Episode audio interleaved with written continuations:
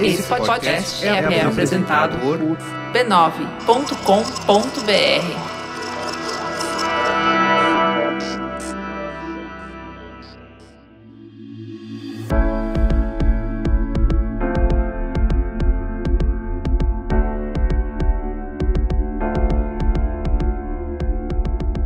O correr da vida embrulha tudo.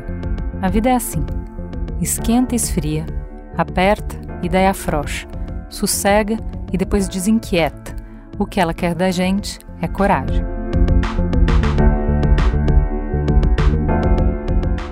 Quantas vezes a gente já lembrou desse trecho de Guimarães Rosa ao longo dos últimos meses?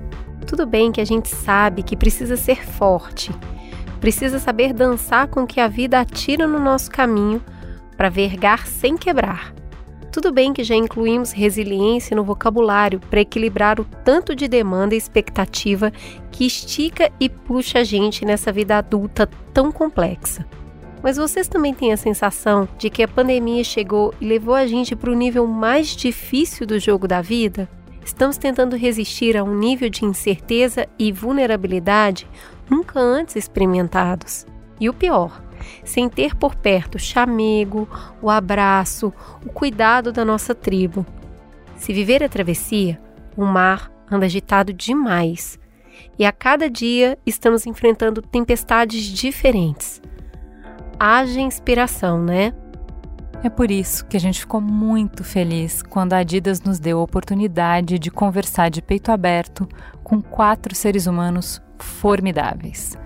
Explorar a trajetória desses atletas é conhecer de perto as dores, os medos, as inseguranças, as pequenas derrotas que compõem o caminho para o pódio. São quatro histórias que nos emocionaram e que a partir de hoje a gente compartilha com vocês na esperança de que um trecho, uma perspectiva, uma fala possa te inspirar e ser uma luzinha para aquecer a sua travessia nessa noite escura também. Abre o coração e vem com a gente. Eu sou a Cris Bartz. Eu sou a Juva Lauer e hoje começamos Dor e Glória, nossa minissérie em quatro episódios produzida em parceria com a Adidas. Começamos contando a história do pequeno gigante Arthur Zanetti.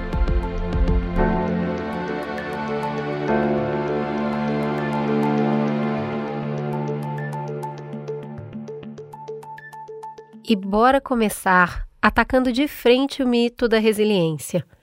Aquela história que um atleta ou uma atleta pode passar por tudo, dor, privação e cansaço, mas jamais pode desistir. E se a gente disser que um dos maiores esportistas da história olímpica do Brasil quase não foi atleta porque desistiu? Que ele era um jogador de futebol que passava mais tempo no banco do que no campo?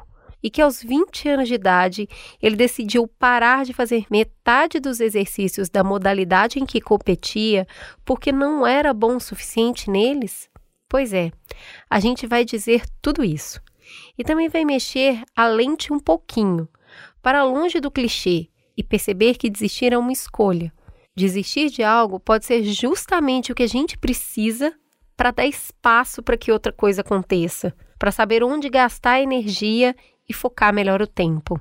Desistir é preciso, mas é um assunto tão espinhoso que parece que esse verbo deixou até desistir.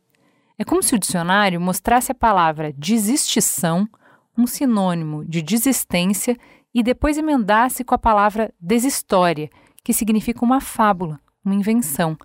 É como se o verbo desistir tivesse sido apagado do dicionário.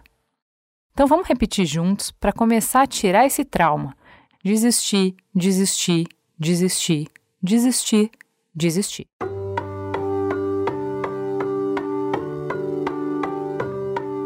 Arthur Zanetti é um paulista de São Caetano do Sul que, aos 22 anos de idade, foi o primeiro vencedor de ouro olímpico da ginástica brasileira. Ele é um dos homens mais fortes do mundo, mas vocês vão ver que ele não tem problema nenhum em admitir suas fraquezas. Ele ainda treme na base quando lembra que as Olimpíadas estão logo ali, virando a esquina. Vamos começar pelo começo? Quando Arthur Zanetti era pequeno, ele era pequeno mesmo. Arthur sempre foi o menor menino da turma. Era também um dos mais fortes, mas isso ele ainda não sabia porque não fazia esporte. O primeiro esporte que eu tive contato foi a natação, porque eu era criança, né? Meu tio tinha uma casa na praia e na, nessa casa da praia tinha piscina. E, e assim, eu tinha consciência que eu não sabia nadar, então eu não podia entrar na piscina. E o pequeno Arthur era uma criança obediente, não entrou na piscina. Pelo menos, não entrou de propósito. Só que eu tava ali, né, caminhando pela borda da piscina, minhas primas dentro da, da piscina ali, tudo, brincando. E eu passei e o meu avô, sem querer, esbarrou assim em mim e eu caí dentro da piscina. E aí, me, como minhas primas estavam lá, né, brincando, elas me pegaram, né? Aí, lógico, né? Você dá aquela afundada, quando você sobe pra, pra superfície, você sobe com aqueles olhão regalado, né? Por sorte, e porque as primas estavam lá para tirar ele da água, tudo não passou de um susto. Mas foi esse deslize que levou a mãe de Arthur, a dona Rosiane, a tomar uma atitude. Ele precisava fazer um esporte para conseguir se virar sozinho caso acontecesse de novo. E a minha mãe, ela meio que falou, pô, eles precisam aprender a nadar porque caso aconteça uma, um acidente desse e não tiver ninguém, pô, os caras vão morrer afogados, né? Então colocou eu e meu irmão na, na natação pra gente aprender a, a se virar, né? Em poucos meses, o Arthur aprendeu a nadar crawl, costas, peito, borboleta. Já não ia se afogar se caísse na água, mas estava longe de ser o melhor nadador da turma. Desde pequeno, ele percebeu que era bom em algumas coisas. na escola, eu sempre assim, fui sempre mais baixo, né? E um biotipo já um pouco mais forte que os outros alunos, né? Quando tinha o professor montava aquele circuito, tinha que correr, pular, eu sempre ganhava, né, a maioria das vezes. Mas que não era bom em outras coisas. Adivinha? Ele queria ser o quê? Um bom boleiro, que nem o seu irmão mais velho Victor. Mas ao mesmo tempo eu fazia futebol por causa do meu irmão, né? Como meu irmão é mais velho, tudo que ele fazia eu queria fazer igual, né? Eu queria estudar na mesma escola, queria fazer o mesmo esporte que ele. E como ele fazia futebol, eu também fazia futebol junto. Mas a aula de futebol dele era quase aula de torcedor e não de atleta, porque o Arthur não costumava ser chamado ao campo. No começo eu achava legal, né, ir lá jogar bola, né, jogar bola, né, era, era mais correr atrás da bola do que outra coisa, né, mas é, eu, eu, gostava, assim, gostava de ir lá, né, estar acompanhando meu irmão, de, de, de, treinar o futebol e também gostava muito de, de treinar ginástica. Só que aí o tempo foi passando, tudo, e eu via que nos jogos é, eu ficava muito de fora, né, eu ficava mais assim no banco, ficava mais observando, só tinha a interação mesmo com a bola quando era treino. Ele foi percebendo aos poucos que ele não era bom no futebol. O professor de educação física do colégio achava que ele levava mais jeito para um esporte que não existia no colégio, a ginástica artística.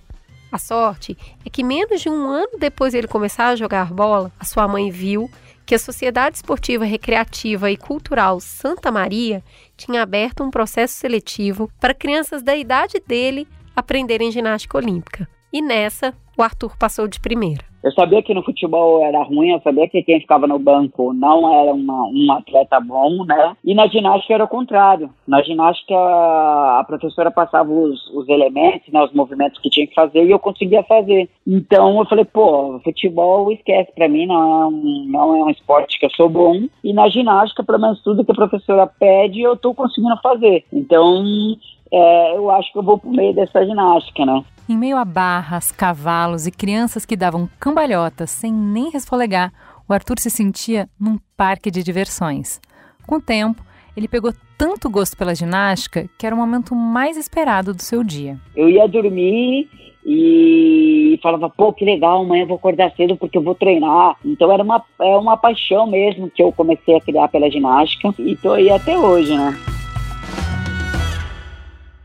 Falando assim, pode até parecer que foi brincando que o irmão caçula da família Zanetti chegou à Olimpíada. Mas não foi. Desde muito cedo, o Arthur descobriu que o esporte até podia ser divertido, podia ser o lugar em que ele se saía bem, mas fácil não ia ser nunca. E ele aprendeu que o choro também podia fazer parte do que ele mais amava. Literalmente. Pouco tempo depois do Arthur começar a treinar, chegou em São Caetano um treinador novo de nome Marcos Goto e de fama de durão. Nessa época, tinha dias em que o Arthur saía do treino com lágrimas no rosto. Ele sempre foi muito exigente, né? E ele cobrava, né? Cobrava, assim, os exercícios, cobrava o jeito correto de fazer. E um fator que eu, que eu chorava bastante era porque eu nunca fui muito flexível, né? E para ginástica você precisa ser um atleta assim, você tem a força, mas ao mesmo tempo você precisa ser flexível, você precisa ter é, potência. E eu era muito duro quando eu era criança, né? Eu não tinha uma flexibilidade muito boa em relação a meus colegas de treino. E, e ele pegava a gente, colocava ali, né, no espacate, e forçava a gente para ganhar essa flexibilidade. E eu chorava muito nessa, nessa época, porque, pô, quer não, você forçar uma flexibilidade dói muito. Mas eu sabia que era, que era pro meu bem, que precisava, né, para alguns movimentos, você precisa ter uma amplitude é, legal, né? Tanto das pernas como do ombro. E eu chorava. Já nessa idade, ele começou a entender que tinha pontos fortes e pontos fracos, mesmo dentro de um esporte em que ele se destacava. Para ele, que sempre foi o mais baixo da turma, a força nunca foi problema. Mas a tal flexibilidade ele teve que conquistar com tempo, com insistência e com algumas lágrimas. Até que um dia ele se deu conta que ele tinha atingido a flexibilidade e ele só entendeu isso porque ele parou de chorar. Só que conforme o tempo foi passando, eu fui ganhando essa flexibilidade e teve até um dia que eu saí muito orgulhoso do treino porque ele me forçou e eu não chorei. Porque assim, já estava flexível, né? Já estava começando a ficar flexível. Então eu saí bem orgulhoso de mim mesmo. Falei, pô, hoje é, o Marcos me forçou e eu não chorei. A história do Arthur passa por entender o que ele era bom e o que ele não era mesmo dentro de um esporte em que ele era muito promissor. É que a ginástica olímpica é feita de vários esportes, como se fosse uma matriosca, aquela boneca russa em que se encaixam uma dentro da outra. O que me levou para o bola foi o fato de, de eu sempre gostar de fazer muita força, né? Sempre, desde criança, eu, eu sempre gostei de fazer força, sempre fui muito competitivo. E no ginásio, todo início de ano, ou assim, mais ou menos no final do ano, a gente sempre fazia testes de força, né? É, esquadra parada, flexão, todos esses, esses movimentos da ginástica é, tinha disputa. É, eu sempre estava ali querendo ganhar, fazer a maior quantidade de repetição. E isso foi me levando um pouquinho para as argolas, né? Porque é um aparelho de, de força.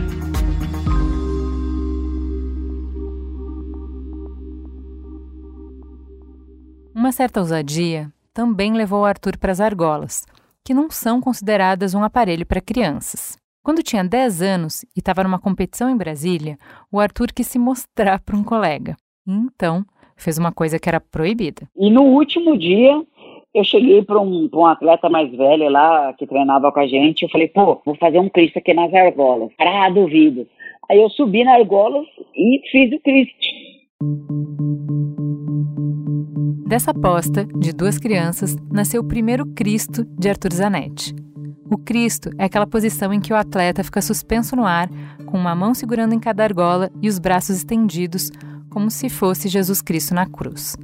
Por isso, esse nome. O amigo ficou tão impressionado quanto o próprio Arthur. Esse exercício era para atletas adolescentes, não para uma criança de 10 anos. Mas, mesmo feliz com a surpresa que seu corpo pregou, ele queria manter a pequena façanha em segredo, porque achou que tivesse feito uma coisa muito errada.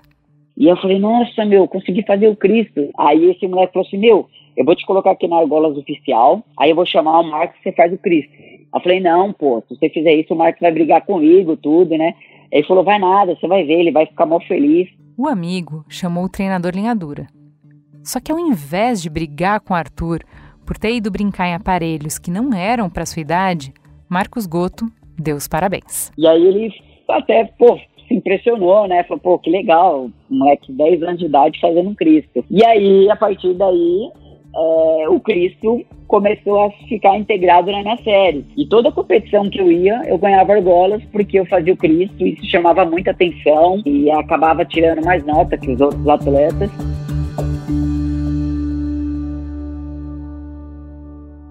Foi mais ou menos com essa idade que o Arthur começou a ter noção que ele era bom muito bom. O clique veio quando ele foi participar do primeiro campeonato brasileiro da sua vida. Antes, ele já tinha participado de competições municipais e estaduais, mas nem sabia a diferença entre uma e outra, até ir para o brasileiro, vencer o brasileiro e voltar do brasileiro. E aí eu fui competir esse meu primeiro brasileiro, eu ganhei todos, ganhei quase todos os aparelhos, né? Fiquei em segundo de cavalo, como sempre, né? Era bem ruim, então acabei não ganhando o cavalo, fiquei em segundo. Mas os outros aparelhos eu ganhei tudo. E aí quando eu voltei para a escola, né? E aí o moleque falou, e aí, como foi lá no brasileiro? Eu falei, pô, foi legal, foi bom, ganhei todos os aparelhos, né? Menos cavalo e tal. Ele, pô, então você é o melhor do Brasil. Eu falei, não, acho que não, pô, melhor do Brasil, você tá maluco? Ele falou, é, pô, se você competiu brasileiro, é, quer dizer que é contra o Brasil todo e você ganhou, então você é o melhor. Eu falei, não, não é possível que eu seja o melhor do Brasil. Lógico que não. Aí a gente foi, foi, chamou a professora, a professora, é, se você competiu o brasileiro, quer dizer que você competiu contra o Brasil todo. E você, se você ganhou, você é o melhor do Brasil. Aí eu falei, caramba, velho, não acredito que eu, que eu sou o melhor do Brasil no, na minha categoria aqui, no que eu faço. Eu falei, pô, tô gostando desse negócio aí de, de, de ser o melhor, né? De, de competir, ser o melhor. E, e aí foi a partir daí que eu que, que deu esse estalo, né? E eu falei, pô, é, eu acho que eu vou seguir isso pra minha vida. Eu vou seguir isso aqui pra minha vida. Ele pensou aos 10 anos. E se a gente só contasse essa passagem, ia parecer que o esporte foi uma coisa natural na vida dele. Uma narrativa clara, em linha reta. Só que não é bem assim. Mesmo sabendo que ele era um dos melhores atletas juvenis do Brasil, ele se questionava e se perguntava o tempo inteiro o que ele estava fazendo com a sua vida. Até porque, muitas vezes, ele tinha medo de ir treinar. Quando eu era criança, é, eu pensava em desistir algumas vezes porque eu tinha medo de altura. Acredite, eu tinha medo de altura e algumas vezes tinha medo de fazer algum elemento, assim, porque eu sempre fui mais baixo, aí tinha que subir nos aparelhos, os aparelhos eram altos, né? E eu tinha medo. E aí eu chegava em casa e falava para minha mãe que eu não queria mais treinar. Ela, não, mas por quê? Aí ela sabia o motivo, né? Pô, mãe é mãe, mãe sabe de tudo do filho, né? Mas ela me perguntava, mas por que você não quer treinar? Ah, falei, ah, não quero mais. Aí ela, é por causa de tal aparelho que você tá com medo de fazer tal elemento, né? Porque você tem medo de altura. Eu falei, é, mãe. Ela falou, não, filho, vai com calma, vai tranquilo, se dedica aí, fala com o Marcos que você vai perder esse medo de altura. E conforme aí fui treinando tudo, e fui perdendo esse medo, né? E não só pensou. Quando era adolescente, Arthur desistiu da ginástica olímpica.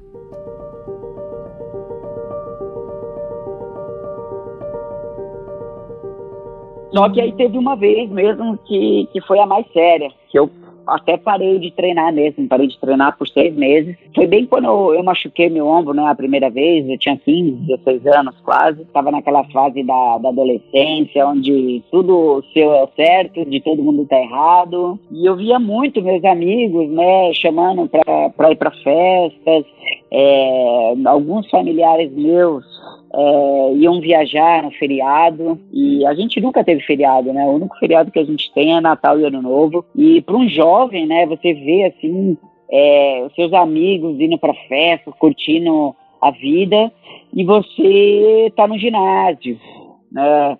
É, você vê seus familiares ou amigos mesmo te chamando para ir viajar, você não pode viajar porque no outro dia você tem treino. É, seus amigos comem de tudo e mais um pouco todo, todo dia, toda semana, e você não pode, porque você tinha manter uma dieta. Então, isso para um, um adolescente é muito difícil, né? Ele fala, pô, eu tô perdendo minha vida é, aqui no esporte, tô, tô deixando de sair com meus amigos e vai que no futuro não seja nada, né? Não, não chego, né, no, no topo, né, do esporte. E aí eu falei assim, meu, quer saber? Eu vou parar de treinar, não quero mais treinar, eu quero curtir minha vida junto com meus amigos, é, eu quero poder viajar. E acabei parando, né? Parei de treinar por seis meses, é, também por causa da lesão no ombro. No auge da sua promessa como jovem atleta, Arthur passou seis meses afastado do ginásio. Na época, ele pensava que o rompimento era para sempre, que ele não prestava para ter uma vida de disciplina, de dietas e de rotina pesada que a ginástica exigia. Ele queria ser como os outros garotos. Queria ser, em suas palavras, normal.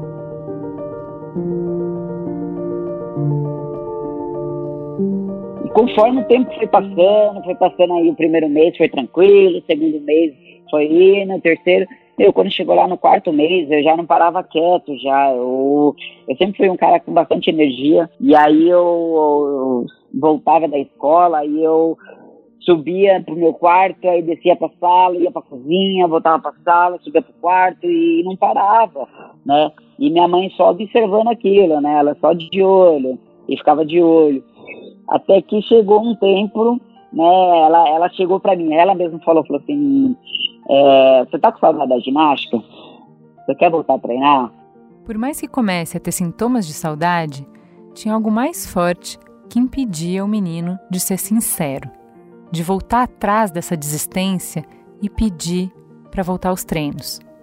Olhando para trás hoje, Arthur não sabe se tinha vergonha de admitir que errou ou se estava sendo só um adolescente teimoso mesmo. Eu falei assim, pô, se eu vou sair do esporte, eu vou precisar fazer alguma coisa, né? Eu preciso é, estudar, né? Então eu falei assim, ah, vou me dedicar pro, nos estudos. Nunca fui um atleta muito estudioso, né? Nunca fui o, o melhor aluno da sala, mas também nunca fui o pior. Sempre ele estava na média né? Nunca reprovei de ano. É, sempre assim, posso até considerar um aluno é, dedicado e exemplar. Sobrou para sua mãe fazer a ponte entre o esporte que ele tinha decidido abandonar e esse jovem que ficava em casa, aflito. E aí eu falei, não, não quero, não tô com saudade da ginástica. E aí passava outra semana, ela, você quer lá conversar com o Marcos? Quer voltar pra ginástica? Não, não quero, tô bem assim. Até que chegou um momento que, meu, ela falou, meu, você quer voltar pra ginástica? Quer lá conversar com o Marcos? Eu falei, mãe, quero. Eu tô, tipo, tô sentindo falta da ginástica. É um esporte que eu gosto de fazer e eu tô sentindo falta. Ela falou, então vamos lá voltar pro ginásio lá pra você conversar com ele. Era um sábado isso. Aí ele me deixou esperando ali, aí quando ele ficou livre, ele, oi, pode falar. Eu falei, então, Marcos, queria é, voltar a treinar, queria ver se você me aceitava, né? Se eu posso voltar a treinar, tudo. Aí tive que engolir meu orgulho, né? Aí é, ele falou, você vai, você vai me escutar toda vez? Se eu falar para você se jogar de costas, você vai se jogar? Falei, vou. Você vai escutar mesmo tudo que eu falar? Falei, vou. Você vai obedecer tudo que eu, que eu disser? Falei, vou. Ele falou, tá bom então, vai. Entra aqui pro ginásio agora. Eu, mas eu tô de calça jeans, né? Falei, pô, tô de calça jeans. Aquele, ó, eu falei pra você entrar pro ginásio, já tá me desobedecendo. Eu falei, não, tá, beleza. Aí fui, tirei o tênis, entrei de calça jeans pro ginásio mesmo e comecei a, a, treinar ali um pouquinho, né? Fazer uma parte lá do, do treinamento. E foi assim que um dos atletas mais promissores do Brasil desistiu de desistir. Ele voltou a treinar. Seis anos depois, ele seria o primeiro ouro brasileiro numa Olimpíada. Mas vale sempre lembrar que nessa época ninguém sabia disso. O Arthur era só mais um jovem atleta promissor, sem garantia nenhuma de nada. Era um investimento de altíssimo risco, até porque nunca um ginasta brasileiro havia ganhado o ouro olímpico. Os anos seguintes foram de mais descobertas. Enquanto virava adulto, Arthur foi confirmando aos poucos que era muito bom em alguns exercícios, tipo no Cristo, que fez antes da maioria dos colegas do ginásio mas também descobriu que talvez não fosse tão bom em outros, que ele acabava ficando para trás em outros exercícios.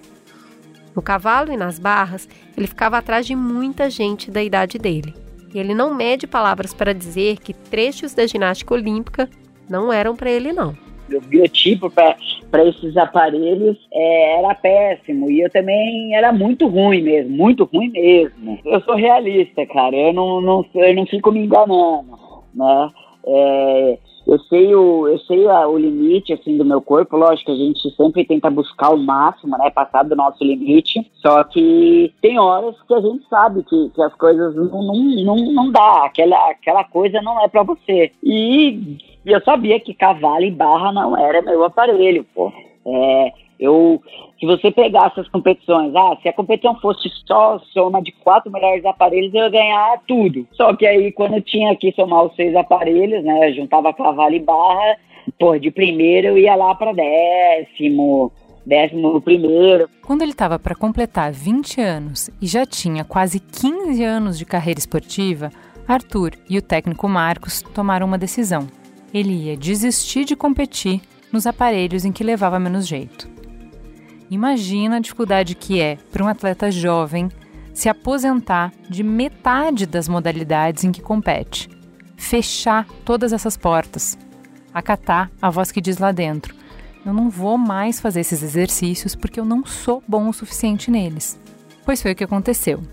E Arthur bancou esse salto twist carpado no escuro porque acreditava em focar só naquilo em que ele brilhava. Porque se ele fosse muito bom em um aparelho, mas muito bom mesmo, quem sabe um dia ele não chegasse na seleção brasileira? Teve os dois pontos, né? Teve o ponto de meu, é isso mesmo, porque eu sou muito ruim nesses aparelhos, então, meu, deixa os aparelhos de lado e vai treinar os outros. Mas também tem essa outra parte também, de você falar, pô, é, são menos aparelhos que eu tenho para fazer agora. Então, eu tenho que me dedicar totalmente nesses aparelhos. E eu, se eu quiser um dia estar tá na seleção, eu preciso ser muito bom nesses aparelhos. Então, assim, é, é uma faca de dois gomos, né?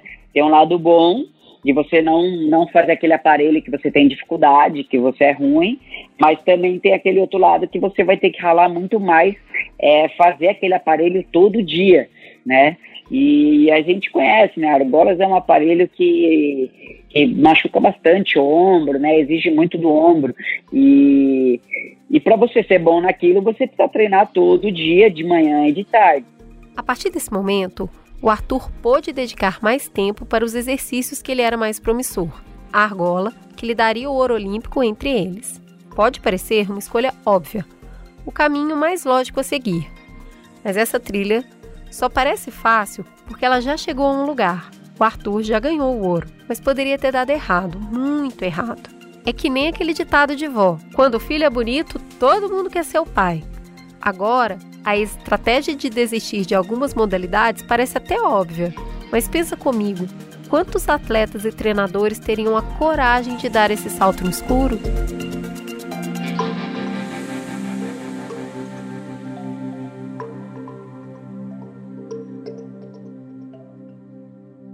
Bom, o Arthur deu, porque essa desistência estava sob seu controle. Agora ele ia aprender que existe outro tipo de desistência, uma sobre a qual ele não tinha controle: a desistência do corpo. Ele explica que, como seu esporte exige muito, é comum que partes da anatomia desistam de cumprir sua função porque simplesmente não conseguem mais. Cartilagens se moem, ligamentos se desligam e músculos falham de cansaço. A ginástica é, uma, é, um, é um esporte que lesiona bastante, né? É, exige muito de, de todas as articulações do corpo, tem muito impacto, tem muita sobrecarga. Eu posso até considerar que eu sou um atleta que tem poucas lesões até. Né, eu tenho pelo menos uma cirurgia em cada ombro, mas é considerado pouco, né? A gente pega atletas bem mais novos hoje, que o cara tem muito mais cirurgias do que eu. Desde cedo, Zanetti teve de lidar com os limites do corpo. Mas mesmo quando ele estava engessado, tentava não desistir.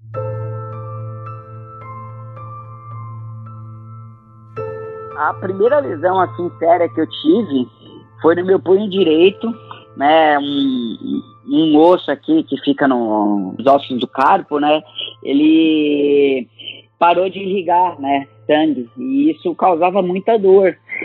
E essa foi minha primeira lesão, assim, séria, que eu tive que ficar afastado da ginástica por seis meses. Eu fiquei seis meses de gesso. Eu tinha mais ou menos 13 anos de idade. E, pô, imagina um moleque de 13 anos de idade que não para, tem que ficar seis meses de gesso. Meu, tinha, assim, na reta final, quando eu já via que estava bem melhor meu punho, eu praticamente quase treinava de gesso mesmo, apoiava a mão lá com gesso e tudo mais, e não queria nem saber. Mas fiquei, assim, um bom tempo afastado. Aos 15 anos, ficou mais um tempo afastado por problemas no ombro.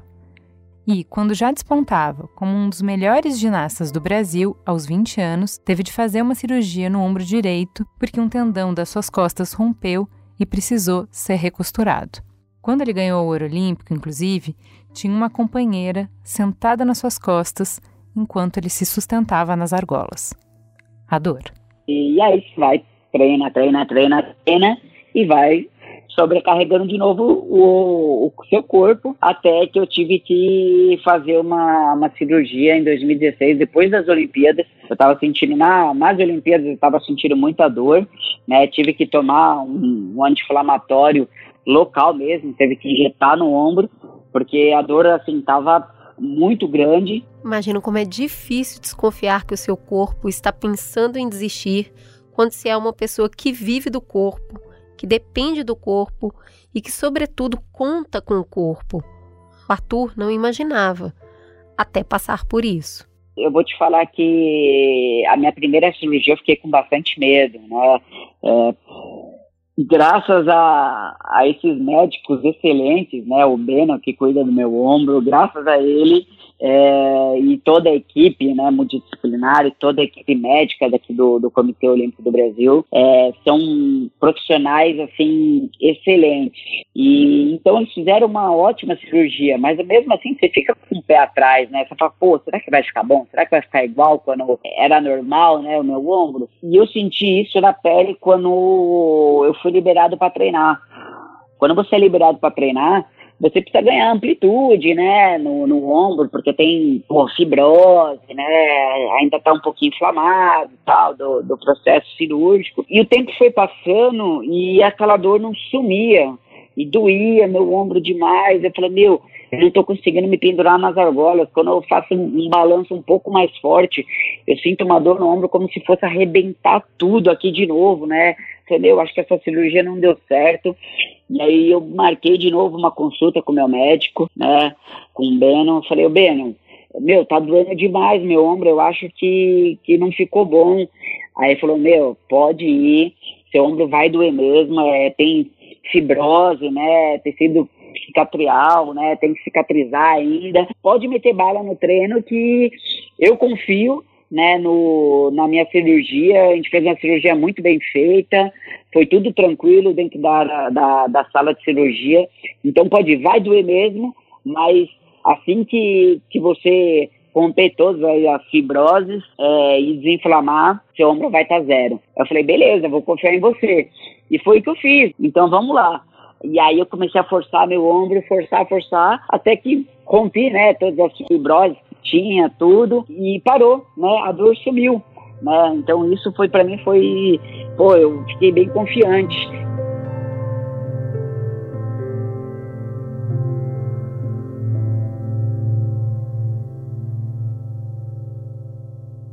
Nesse momento, ele se deu conta de que o corpo não havia desistido, por mais que isso fosse uma possibilidade. É um fantasma que o assombra até hoje. Arthur sabe que um dia, talvez em breve, o seu corpo de 31 anos comece a desistir de algumas funções. Essa história mostra como o esporte é feito de zigue-zague, não uma linha reta. Em 1912, nas Olimpíadas de Estocolmo, aconteceu um dos casos mais famosos de desistência, ou um dos maiores exemplos de como desistir pode ser importante para ir adiante. O maratonista japonês Shizu Kanakuri estava exausto, mas se recusava a desistir da prova. Desmaiou de hipertermia algumas vezes antes de ver uma festa em uma casa na beirada da estrada. Não era uma miragem, era realmente uma festa. Tomou um copo de suco, tomou dois, tomou três, quando se deu conta, tinha perdido a corrida. E o que ele fez? Deu meia volta e, sem contar para ninguém, pegou um navio em direção ao Japão. Mas de meio século depois, Kanakuri voltou para a Suécia. E com mais de 70 anos de idade, terminou a corrida que tinha abandonado. Seu tempo oficial foi de 54 anos e 8 meses. Ele desistiu para, no fim da vida, retomar. É como o Arthur que desistiu do futebol porque só ficava no banco. Desistiu de exercícios da ginástica olímpica em que ele passava longe de brilhar. E até desistiu de fazer o esporte que ele era muito bom, para uns meses depois desistir de desistir. E foi esse colar de desistências que deixou o Arthur leve, que deixou claro do que ele nunca desistiria. Foi com as coisas de que ele não desistiu que ele se tornou um dos melhores atletas de ginástica olímpica que o Brasil já teve.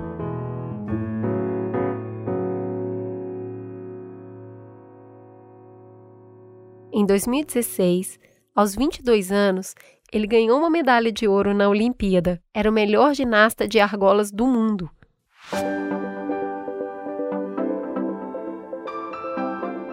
Se você quer saber do Arthur como é receber o ouro, pode conferir praticamente qualquer outra entrevista que ele tenha dado nos últimos anos. Essa data acho que foi no momento mais feliz da minha, da minha carreira, né, porque foi o, o ouro olímpico, um, um resultado que acho vai ficar gravado na minha história para sempre.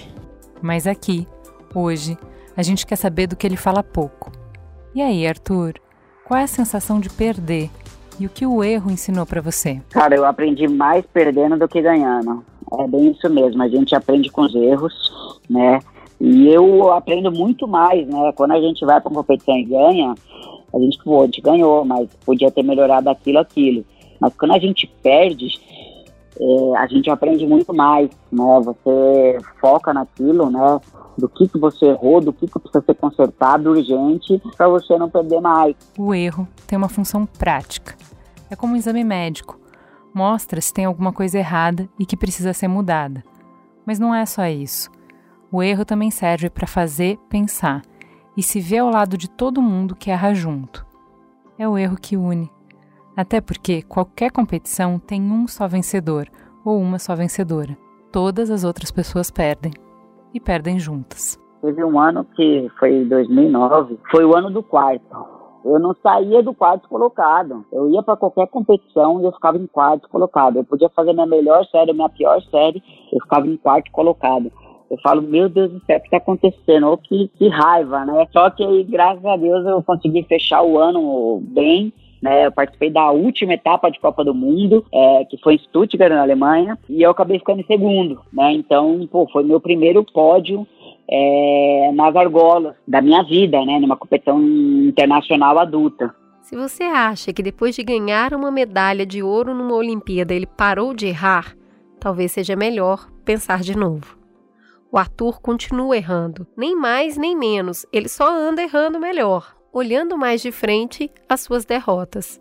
Uma que eu, que eu aprendi muito mesmo, pô, fiquei muito mal, é, fiquei bem chateado, pô, fiquei muito tempo assim, mal mesmo. Fiquei, pô, uma semana aí me lamentando, com raiva, porque eu perdi o Pan-Americano de 2019, né, os Jogos Pan-Americanos que teve em Lima. Eu perdi por uma falha que eu cometi e essa falha me custou uma medalha de ouro, né? Eu queria, eu tava, pô, queria muito essa medalha de ouro e eu cometi essa falha e acabou me tirando o meu primeiro colocado, eu fiquei em segundo. E com essa derrota, eu cresci muito.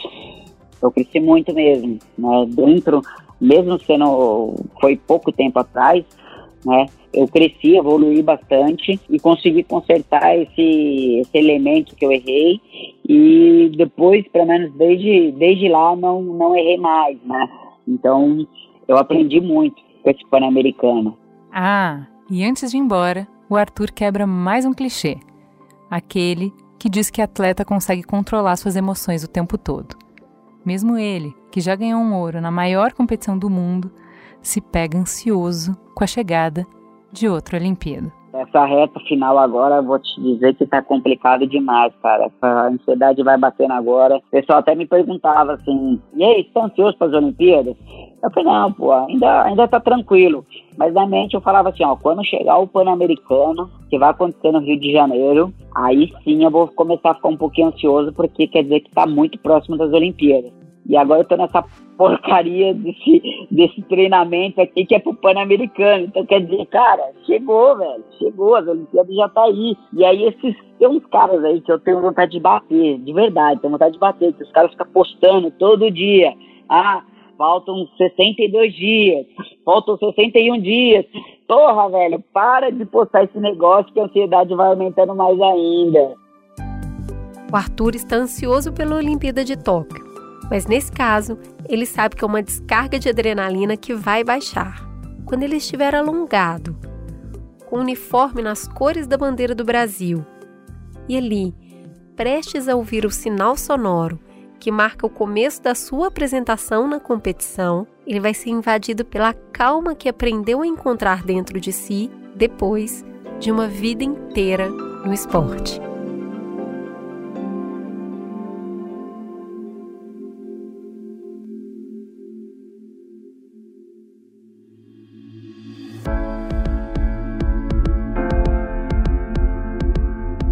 E aí?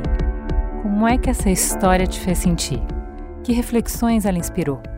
Será que existe alguma desistência que você carrega como um peso e que merece um olhar mais generoso? Em uma cultura que repete incansavelmente os méritos da persistência, nosso convite hoje é para respirar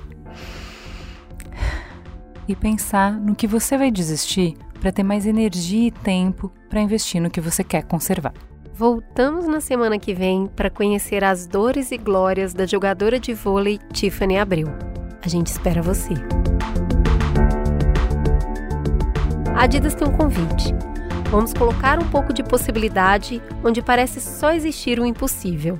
A nova campanha Impossible is Nothing entrou na casa e na vida de uma seleção de craques para descobrir o que levou eles a enfrentar desafios, superar adversidades e transformar o não em sim.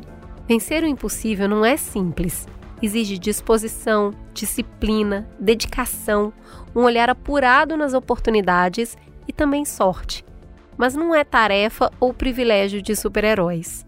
A campanha traz a história de humanos que encararam problemas em casa, na vizinhança, nos bastidores, nas finanças, que lutaram contra Deus e o mundo para atingir seus sonhos, que caíram, como a gente cai, que sofreram, até duvidaram, mas que construíram um caminho onde o impossível não é nada.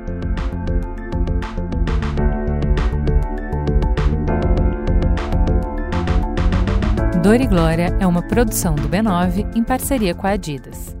Eu sou a Juva Lauer e apresento esse programa com Cris Bartz. Para ouvir todos os episódios do Mamilos, assine nosso feed ou acesse mamilos.b9.com.br. Quem coordenou essa produção foi Beatriz Souza.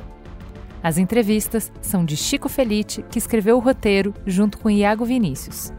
A edição foi de Vitor Souza e as trilhas sonoras de Andy Lopes. A publicação ficou por conta do AG Barros. A identidade visual do Mamilos é trabalho de Johnny Brito e as capas dessa série são de Bruna Sanches. O B9 tem direção executiva de Cris Bartz, Juva Lauer e Carlos Merigo. A coordenação digital é do Pedro Estraza e Matheus Guimarães, e o atendimento e negócios é feito por Raquel Casmala, Camila Maza, Luzi Santana e Thelma Zenaro. Você pode falar conosco no e-mail mamilos.b9.com.br e siga nossas redes sociais no arroba mamilospod.